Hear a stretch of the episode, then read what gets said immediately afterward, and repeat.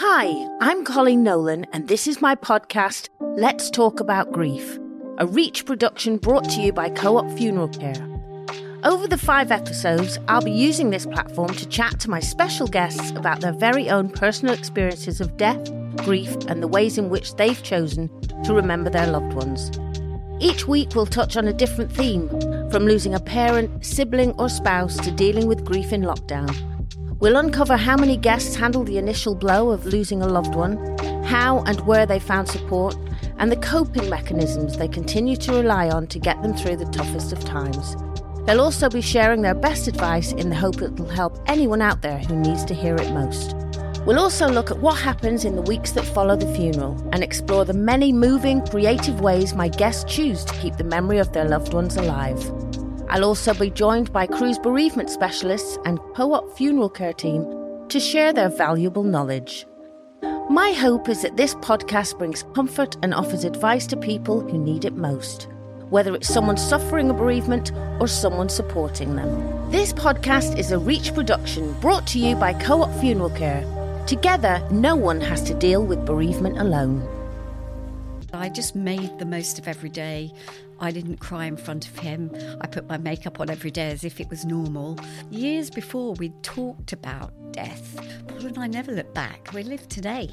And I don't look ahead either much. And so, in some ways, that was easier for me. I don't think it probably hit me properly for over a year. I think you're in shock. You know, grief is, until you go through it, it's such a strange thing. And that first year, every time I had to come back to the house on my own, it was awful.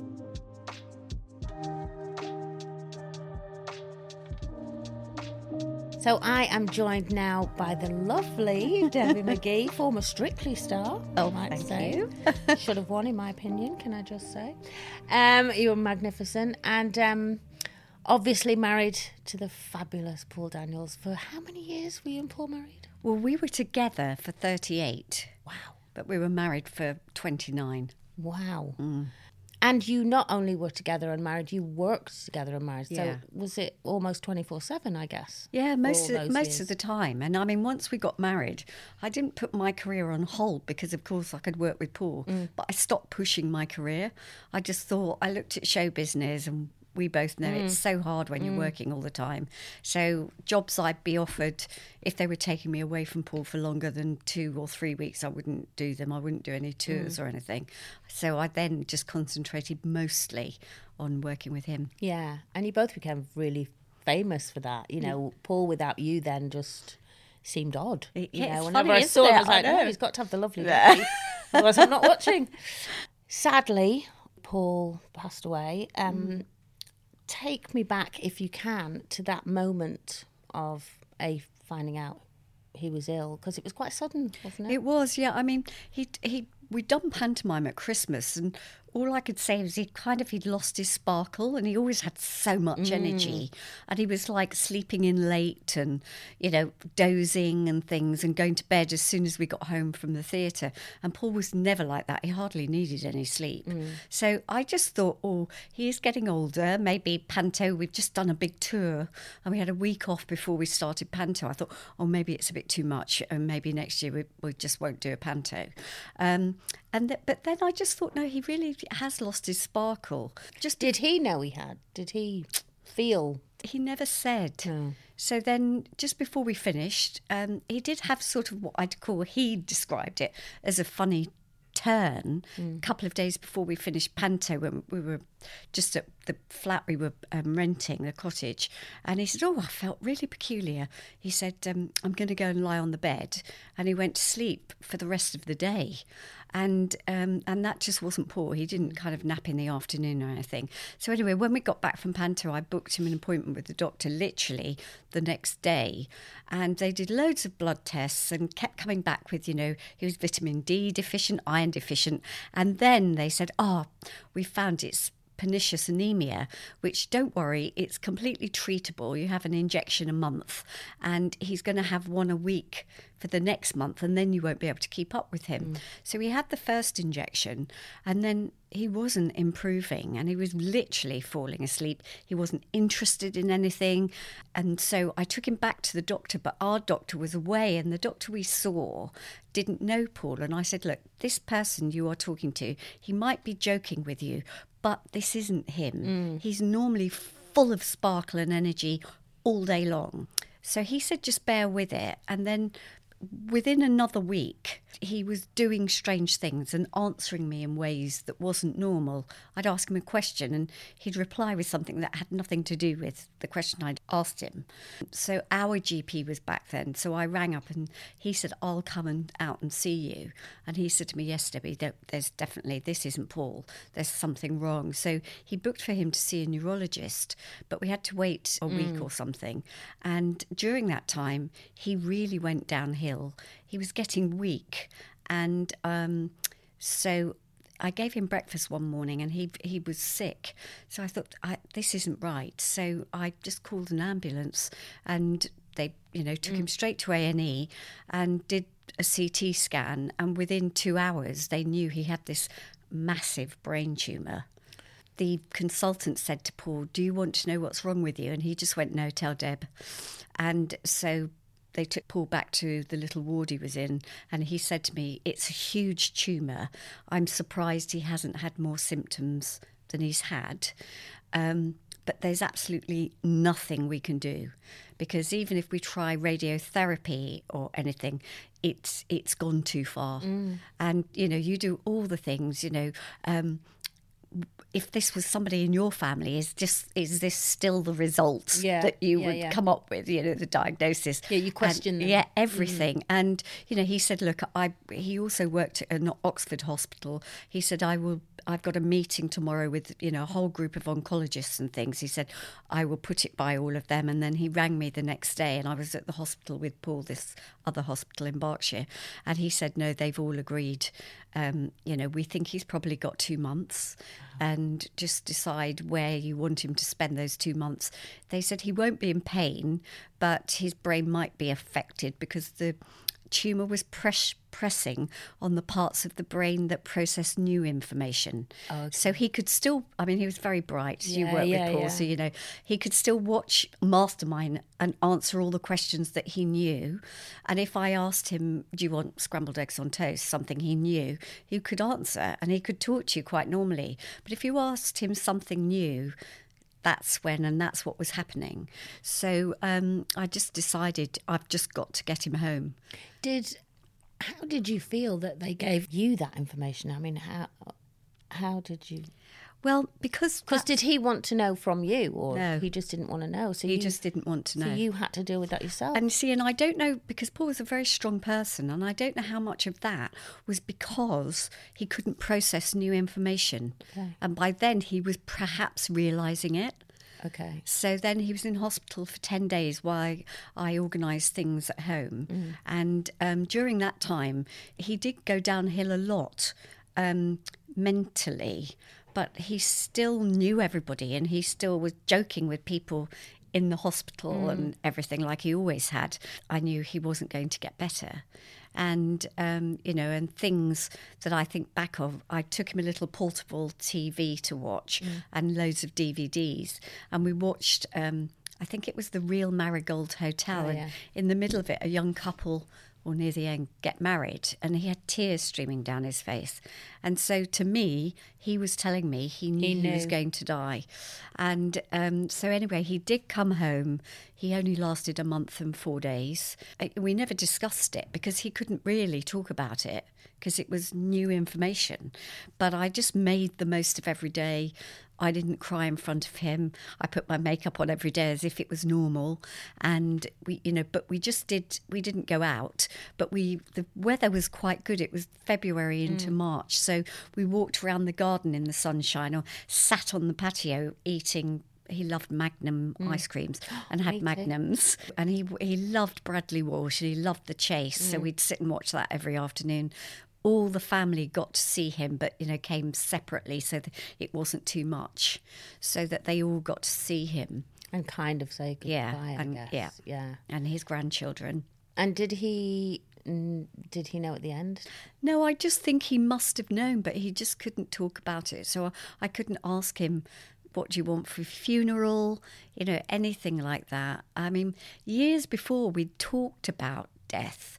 And especially when his dad died, because he was so much older than me, he always said, you know, it'll probably be hmm. me that goes first, you know. And I was always, well, you know, I could get run over tomorrow. But we never talked about kind of the logistics of what he Yeah. wanted at a funeral. He'd planned life and his will as if it was him that was going first. So I didn't have to worry that, you know, nothing was planned. He talked to a, two of his sons about what his plan was, mm. you know, so that they knew. So then I just thought, right, however long he's got, we'll just make the best of each day. You know, But that must have been so hard for you. So do you think you just held the grief off? Like, yes, just totally. yeah. So I you just- didn't think about No, I just, I think I've all, and Paul was the same. We really have been people that live for today. And like mm. people talk to me about things I've done in my life and the TV shows and things. And I said, well, Paul and I never look back. We live today. And I don't look ahead either much. Mm. Yes, I love looking forward to a nice holiday. But no, we did live like that. And I don't live in the past, never have lived in the past. And so, in some ways, that was easier for me mm. because I didn't dwell on anything and I just got on with it. And then what about, sadly, when he did pass? Yeah. Did it hit you then? I don't think it probably hit me properly for over a year. I think you're in shock.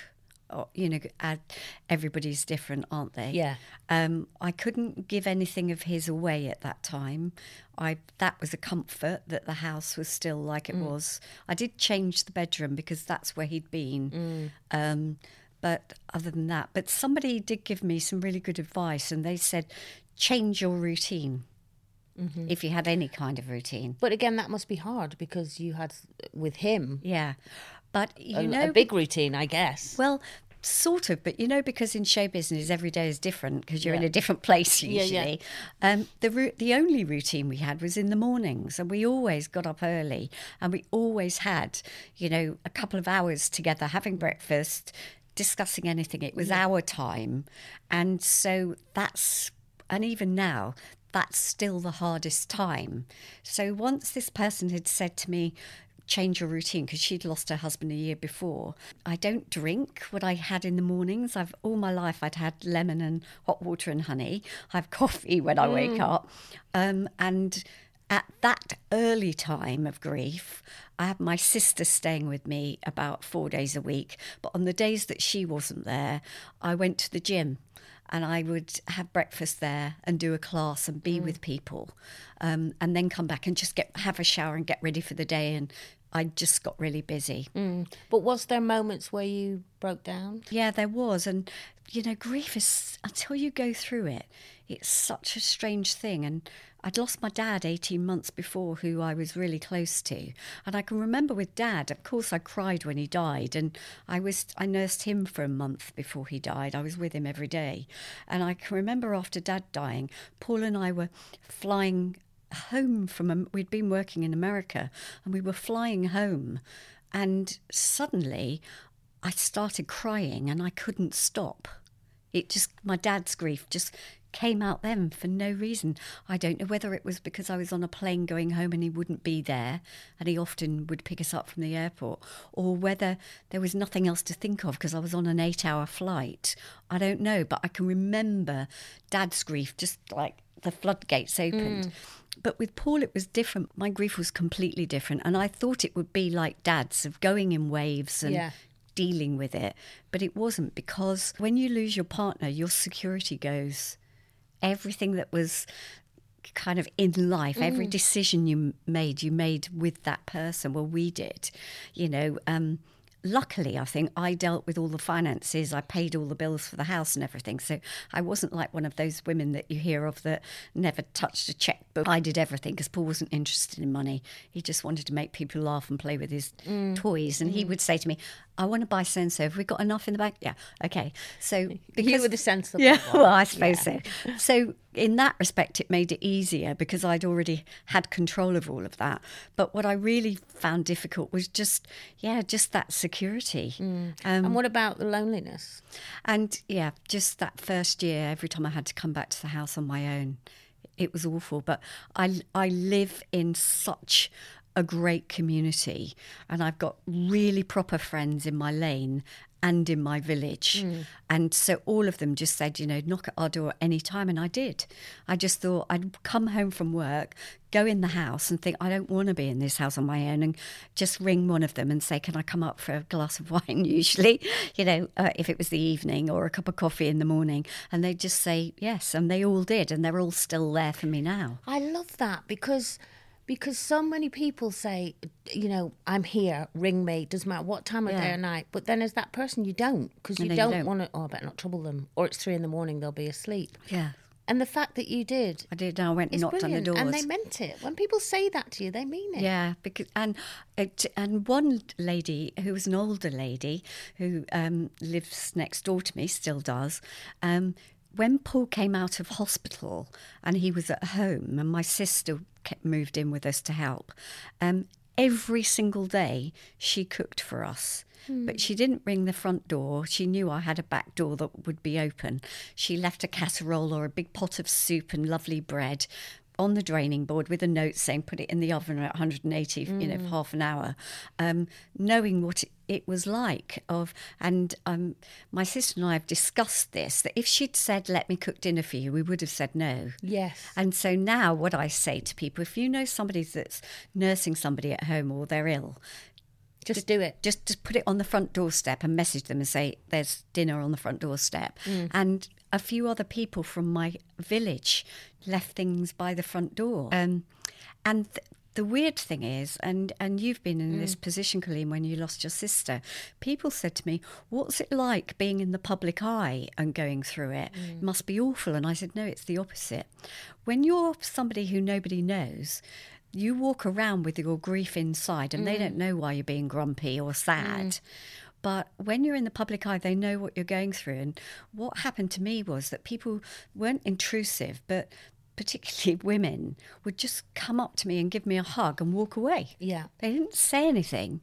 And it meant so much because the first couple of years, that pain inside you that you can't describe to mm. people is so strong that you put on a smiley face and you get on with life. But you're walking around the shops with this huge pain and I can't describe it, but you know, kind of in your diaphragm, Oh, isn't it? awful. You know, Yeah, you nothing with it and nothing will take it away. No. You know your grief is getting easier by that pain is not there 24 hours. Mm. You know, I had days where I thought, oh, actually, I've just had an hour where I'd forgotten about it. Yeah. Or it wasn't there. And then you start to feel guilty that you kind of, I put Paul out of my mind for an hour, you know, that I shouldn't.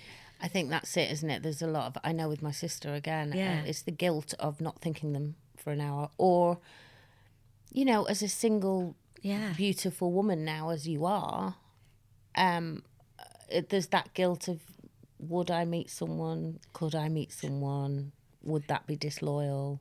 Yeah. And I think they're all the feelings that you have that you have to go through as well. That guilt. It's always come down to guilt, Yeah, yeah. really. It is as human being. Yeah. Do you have any things that make you go, oh, that's made me feel guilty. I can't do that. when for the first i think within the first three years probably there are things you look back at, at that you always feel perhaps i should have done that or i could have done that mm. better mm. and then you realize actually what i i've realized now is i did the best i could do at the mm. time and you But do you feel guilty about decisions since he died that you've made where you think, I wouldn't have done that if Paul had been here? Or the thoughts of meeting anyone else or moving on in that respect? No, I think Paul always said to me that he wouldn't have wanted me to be on my own. Mm. I just haven't met the right person. No. It's not something that I think, oh, I could never meet anybody else. It isn't that. It's mm. just I ha- haven't, and I've I've been had dinners. I've got loads of lovely male mm. friends that will take me out for lunch or dinner. We really have a giggle. But meeting somebody and having chemistry with somebody Yes. is a different oh, a different ball game. And I think especially as you're older, Yeah. you know, when you're younger, it's kind of it it's a bit more i wouldn't say fun but i think when you're younger you're also looking for your life partner and i'm not now i've had Mm-hmm. No. Mm. my life partner i just want somebody that will make me Almost laugh like a companion. yeah older. yeah Yeah. and i i know a lot more about myself kind Yeah. of thing Mm. and i know what makes me happy and i just feel very lucky that I've got amazing family, amazing friends, and that I can actually go out and have a really good time Mm. without needing to fill that void where Paul was. Yeah. Which which you are very lucky with because Yeah. lots of people don't have that. No, they still feel. And I think it's nice going back to what you said that we're very lucky in one way that we are in the public eye, so people do know about us. Yeah. And they come up and give you that random hug in the supermarket. So there, it's very important for us to say, if you know of somebody, you Yeah. know, a neighbour or a friend of a friend, even, to just now and again be there for them. And just all those messages, and people always say, "Oh, I haven't phoned that person because we don't know what to say." Yeah. and I say That's just, the thing we don't know what yeah, to say. just ring and say I'm thinking of you. Mm. That's all you need, isn't it? Yeah. And I, you know, my phone, I used to ping, ping, ping, ping, ping mm. with all, all my friends, just saying thinking of you, or just sending me a kiss or a heart or something to know that they're out there mm. if I if I need them. And I I think the other thing, and and thinking about meeting somebody is. Um, I never could understand why, when somebody lost their partner, they got married really quickly. And we mm. all know it's different situations. Yeah. You might have nursed somebody for years, years, yeah. or whatever. So you've mm. grieved while they were alive and ill. And I think it must be similar to divorce because you're suddenly left on your own. Mm. I think in the first couple of years after Paul died, I was just didn't realize how vulnerable I was and that because suddenly your support blanket's gone, it's not that you want to meet a partner, you just feel like you need that security. Mm. That I think if I'd met somebody then, I probably could have really easily got got into the wrong relationship, which I know has happened to quite a Yeah, few yeah. of my friends. Um, and I'm just glad I didn't because now I'm six and a half years down the line. Um, I'm very kind of content in my world. Mm. And if suddenly I hit meet somebody that there's a chemistry, that would be fantastic. But I'm I'm not But you don't looking. need it. Yeah, I'm not looking for somebody thinking oh, I need a, a man in my life. Yeah. So if you find someone else because you want to, not because you need to, you Yeah. don't need anyone. Big difference. Do you still feel um, that does the grief ever go? I don't think it does. No, I really don't. If I wanted to, I could sit here and talk to you and cry my eyes out. I could bring images of Paul to me. It's like I, I really can't imagine him being on stage. And I can, you know, if I want to, I can. I can see him leaning on the, the microphone stand and, you know, his whole cheeky persona. Um, but I know, don't go there in my head. Why do you feel you stop yourself doing it? because I know as soon as I do that, the floodgates open, and I still will cry like I did the day he died. I, and um, I did speak. But is that not okay? well, sometimes, Hmm. but you don't want to do that every single day of your life. No. You know, so I do have my moments where I choose to recall him in a sad way, really. Hmm. But other times, like um, this year, I've been sorting out all his magic props and things because I feel I should pass on his legacy. Hmm. I never look at them. It's unfair of me just to store them. And um, actually, at first, it was just so emotional the first week, and it took a few months. But after that, I actually got joy out of it, of mm. remembering him and remembering him doing that trick, or Yeah. we did that in a certain show somewhere. And I loved it. I found a poster with you on it. No. Yes, Fairfield Halls in Croydon. I won't say what year. Please In- don't. Please but- don't. I'm still 18 in my head. it- yes, but it was when we were both young. Yes. Uh, uh, very young. Lovely with your sisters. and you did a season there with him, I think. And yeah, I did laugh. I thought, oh gosh, look at that. and and finding things like that. But I think I do understand that some people in grief for years and years and years either just never go out, which I've got a friend that does that, or you know, and just sit and really they are just sad almost every moment of the day.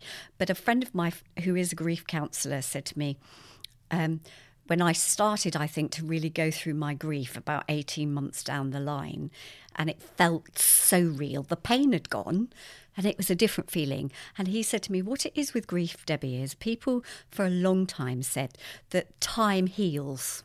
He said, it doesn't. He said, Your grief always stays the size it is. If we say it's the mm. size of, I don't know, a, an orange, Yeah. a big orange. He said, You have to build a life around the grief that's bigger than your grief. And that's when you will be happy again. Mm. And I that is what I believe now. I think that I, you know, I'm so lucky I get lovely jobs um, you know and as i said i've got wonderful friends. I've got an amazing family that really I've, have always meant so much to Yeah. me but now mean even more. And um, you know and i choose to you know just i just think however long i've got left i was just so lucky to have paul for all those years. You know i think you know, they all say that horrible quote, attitude of gratitude.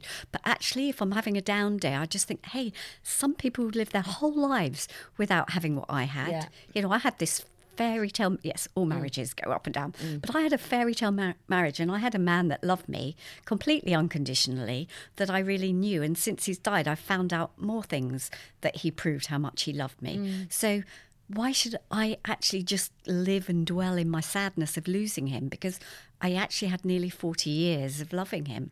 That's a absolutely beautiful way of of thinking about it actually Mm. because because you're right it's good to remember all the good times Yeah. and and how lucky you were Like and we laughed every day. He played jokes on me or I played jokes on him. he was a right wind up wasn't Yeah, he Paul? absolutely.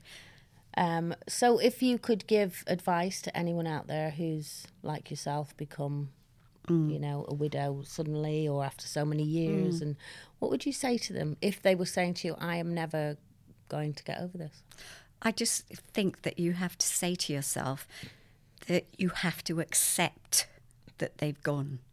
Once you accept they've gone and just be grateful that you had them in your life, um, then it gets easier to carry on with your own. Mm.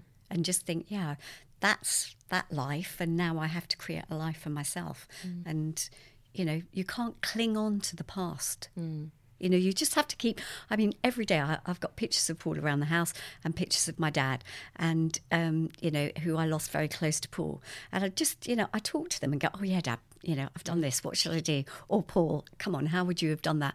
You know, and just don't forget them. It's not about pushing them away and forgetting them, but it's embracing what life you've got left. yeah is there anything you specifically do um, to keep paul's memory with you or you know christmases birthdays is there any tradition things you do At first, it was very hard to do anything that kept him in the forefront of my mind in the early grief. To keep going, he was so there that I didn't need to. Um, and now, because it's you know gone those few years down the line, um, he is always still with me. I mean, he, he just is.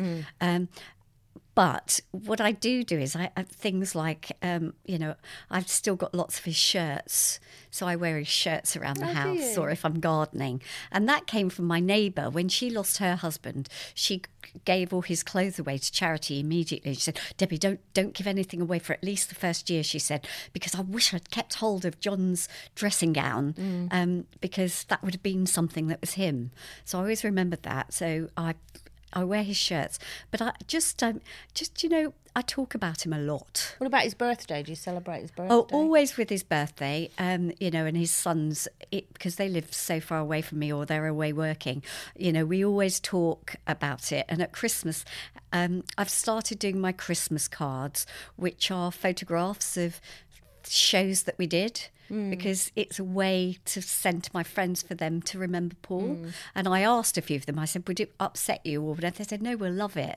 So last year I did a thing that was, um, we did a Scrooge Christmas special um, with Ron Moody playing Scrooge. So I that's um I you know or he was Fagin and Paul was Scrooge. So I I did a picture. So think yeah I do things like that. But um you know yeah always celebrate his birthday and even you know I've just had my birthday and you know I had When was it? for Halloween. Oh. Yeah, I'm a real oh. witch. I've had great birthdays. Yeah, yeah. So I had Oh, my happy birthday, I on. think. and Paul always spoilt me and surprised me on my birthday. I mean, I had the memories I have of my birthdays with Paul. And if we were working, he would always make it special and then book us into a beautiful hotel wherever we were. Um, you know, and I mean, he was very romantic. What shall, have I got time to tell the story? So, one year we were filming the Magic series at the BBC, working seven days a week, and we had two days in studio. You know, sixteen-hour days. Got to bed at one o'clock in the morning, and they said, "Oh, by the way, I've got some good news for your birthday tomorrow." I said, "Oh, what?" You know, he said, "I've managed to get us a day off," and I thought, "Oh, great, no rehearsals. I can just sleep all day." And he went, "But you've got to be up at seven, and you've got to wear something stylish, but with shoes you can walk in." Right, and this is the end of October. Mm. Anyway, he flew me to Paris for lunch for my birthday. No way.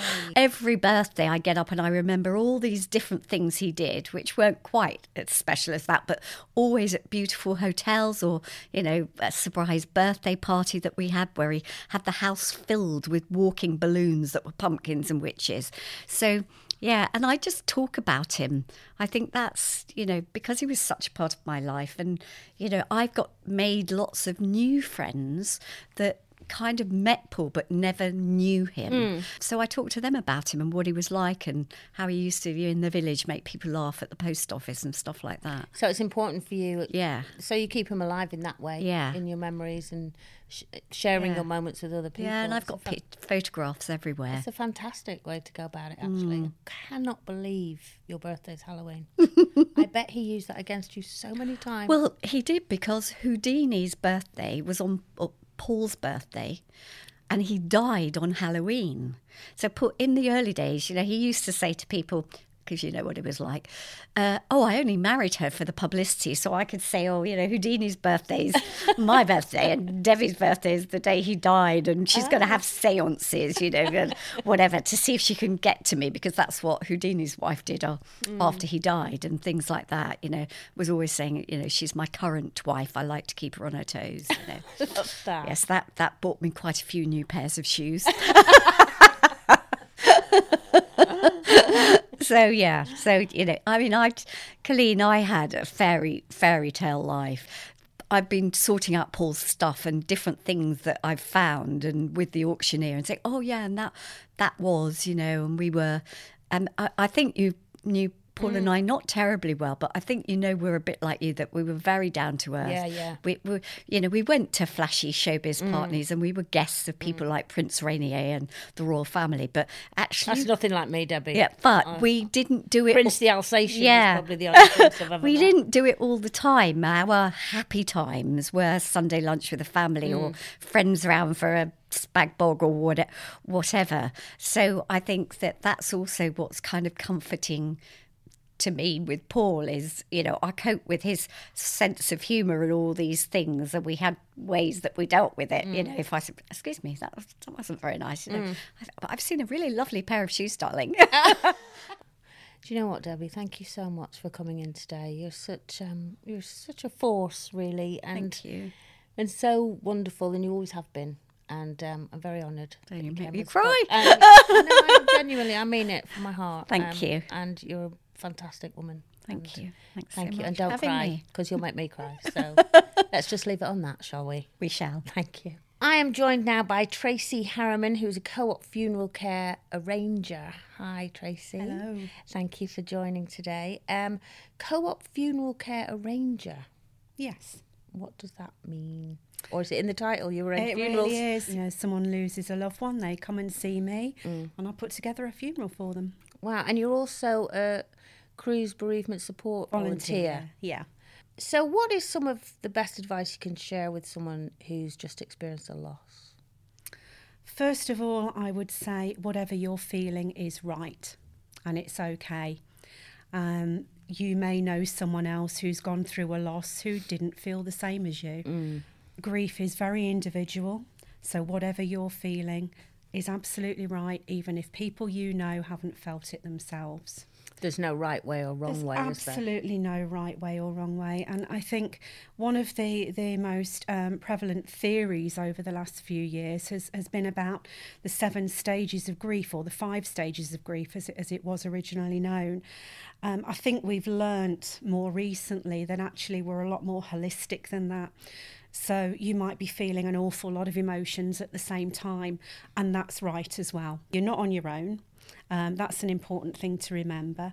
It's also really important to remember to reach out um, because we are we're a little bit thick as humans, um, and we sometimes need to be told.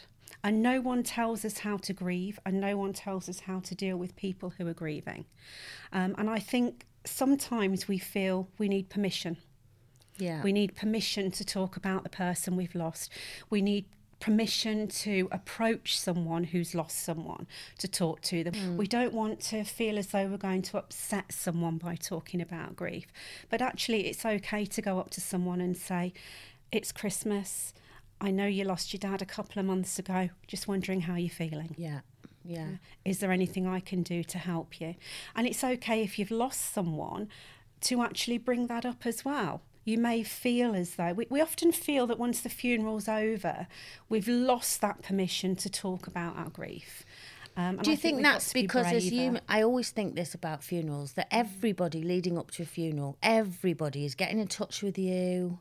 Yeah. Um, all got their memories, all phoning to check you're all right. Then everyone's there at the funeral, and the day after the funeral, because life goes on, Yeah. everyone Yeah. goes back to their life. Yeah. And I think for me, having lost my mom, my dad, my sister, that was the loneliest time for me because I thought, oh, everyone's just carried on now. Yeah, and when you're working up to that that point of the funeral, you've got a goal. You've got somewhere to reach to. You're busy. There are Mm. Yeah. things to be done. Once that funeral takes place, you're That's lost. yeah. Mm. There's nothing to do. And And people don't think you need them anymore. Whereas I think that's the most important no, time yeah, to they- phone somebody and say, "Are you okay?" yeah, You know. and again, it's that thing. Well, now the funeral's over. They're going to be moving on with their life. Don't really want to bring it up in case I upset them. Mm. Okay. Whenever we, we see someone, someone we've perhaps not seen even for, for just a day, we'll see them in the morning and we'll say, "Hey, how you doing? Mm. Morning. you're all right?" When you've lost someone, you might be feeling really rubbish. Yeah. You might be having a bad day. The person that's asked you how you are might not know that actually it, it's your dad's birthday or something like that. And it's okay to actually say, rather than doing what we would normally do and saying, oh, actually, I'm, oh, yeah, I'm Yeah, fine, fine, I'm fine, yeah. how are you? It's okay to say, do you know what? I'm having a really bad day. Mm. And I think that's what we're all a bit rubbish at, is that those that have lost someone feel as though they need permission to talk about it. Yeah. And those that want to support those that have lost loved ones don't know how to start Mm. the conversation. We've got to be that little bit braver. Yeah. And speaking about funerals, is it for anyone that doesn't know Mm-hmm. or is about to experience it? Is it hard to arrange a funeral? It's certainly hard emotionally. Mm. Um, the actual practicalities of arranging a funeral, you really don't need to worry about. Mm. That's what people like me are there for. Uh, we'll hold your hand right the way through the process. We'll hold your hand afterwards if it's needed. So, what are the first things you need to think about for that? for arranging a funeral Mm. itself.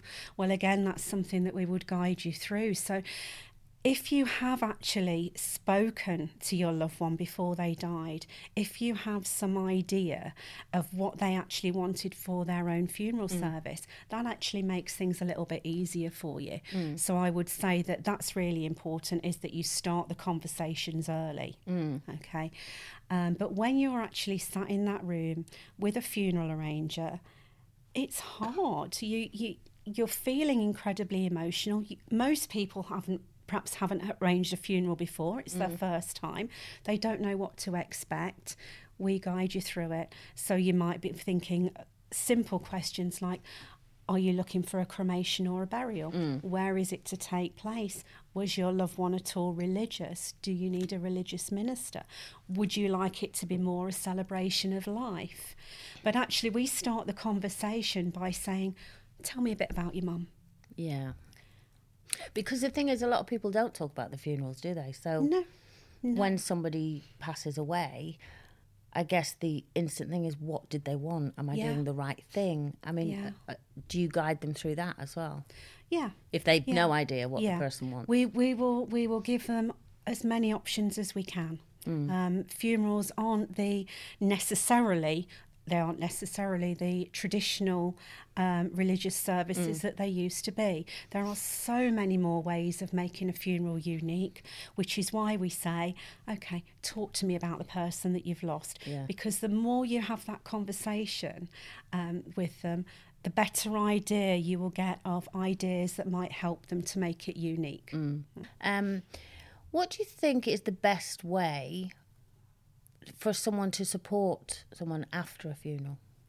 to to be there, to talk, to offer themselves, to say, you know, how, when they say when you say how are you doing, actually mean it, and wait for the answer, wait for mm. the response. Mm. And, and actually bring up the fact that they'd lost a loved one, even if it's two months, three months, three years down the line. Mm. How are you doing? Because there's no, as we've said before, there's no time limit, is there, on grief? Absolutely not. Absolutely not. And equally, if you are grieving, to reach out, isn't it? To I think that's important, and I think also it's important to remember to be kind to yourself. Um, I think, particularly in the early days, as you've said, people will approach and, and want to be there for you and offer support. Sometimes that can be overwhelming, and you can actually think, actually, I want some time to myself. I don't want to talk to anyone. If you need to, draw the curtains, turn your phone off. We've all got mobile phones. Yeah. It doesn't mean we have to answer them. So if you need 20 minutes under the duvet, mm. then you do that. or You- two you- days under the duvet. Absolutely. And crying. Some people find it hard to cry openly, don't they? They do. Mm. And actually, I think it's also important to acknowledge that your body may not be allowing you to do that to start off with, and that's fine. I can guarantee somewhere down the line you will, um, but you may not cry at first. You might just be completely and utterly numb, totally shell shocked, and and your body is not allowing you to cry, not allowing you to grieve in that way. So uh, again, I guess it's open communication, talking, and not forgetting that after the funeral possibly when people might need you more than ever, Absolutely, and to keep going. absolutely. What are the ways to remember loved ones at Christmas, which can be a really melancholy time, generally? It certainly can be, and it might just be following on um, traditions um, that your your loved one had. They may have ha- had a particular sweet that they would only buy at Christmas, so you might want to do that. It might be about keeping a seat free at the Christmas table for them. Um, I know Debbie was talking to you earlier about how she would often wear um, Paul's shirts Yeah. which I thought was was a really lovely idea. But actually, you can bring things like that into um, into keepsakes and things that that will actually last longer. Um, you can have his shirts turned into a memory bear, for example. Oh, that's a Uh, nice yeah, idea. there are, there are lovely ways for for perhaps people to remember. Um, she was also saying about how now she's she's now finally realised that she wants to look through all the stuff and maybe start to give stuff away to people or auction stuff off because she wants to other people to remember him by. Again, no time limit on that, I guess. No, and I, I think it's um, it can go one of two ways. People either want to sort through things straight away, or they need to give it time. They need to have time and, and face that when they're ready. And again, that's one of those things where there's no right or wrong.